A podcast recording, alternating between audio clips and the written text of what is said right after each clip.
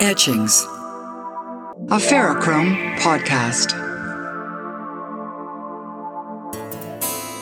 A Buddhist moment. It was a warm spring day in about 1995 when my son John was two. I had taken him on a very special outing, at least that was my plan, to walk a little by Lost Lagoon in Stanley Park. Since I was going through a little difficulty in my life, my doctor had taken me off work, so I had ample time to get out with my son. I wanted to show him the lovely swans and maybe see a black swan and bulrushes and early spring flowers. I was very disappointed when we arrived, as the gardeners had let the edge of the lagoon go to seed. It was muddy and there were no flowers growing nearby. So I changed the plan and found another spot to have a little picnic near the train and petting zoo. After lunch, we headed slowly out to a lovely foresty green area, and from the top of the slope we were on, I could see down below where our path crisscrossed with another. As we walked down the path, I saw a group of people walking in a line with long orange robes on, with a fellow in the lead.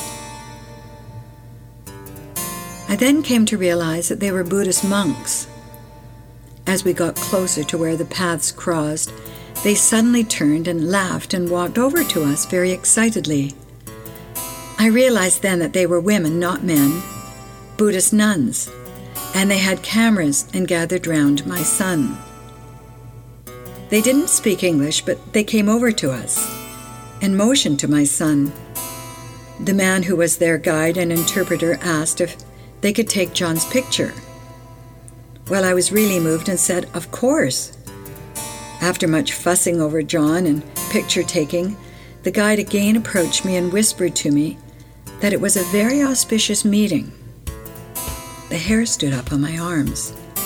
They then gave John a bracelet to wear and then off they went laughing and smiling.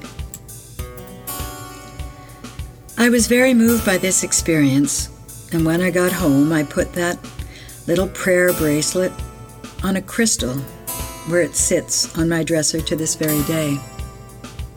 And every time I would have a hardship as a single mom with a gifted son in public school, I would take the bracelet and hold it and say a prayer of gratitude for all I had been given, and remember what the guide had told me, and I would know at that moment that everything would be all right.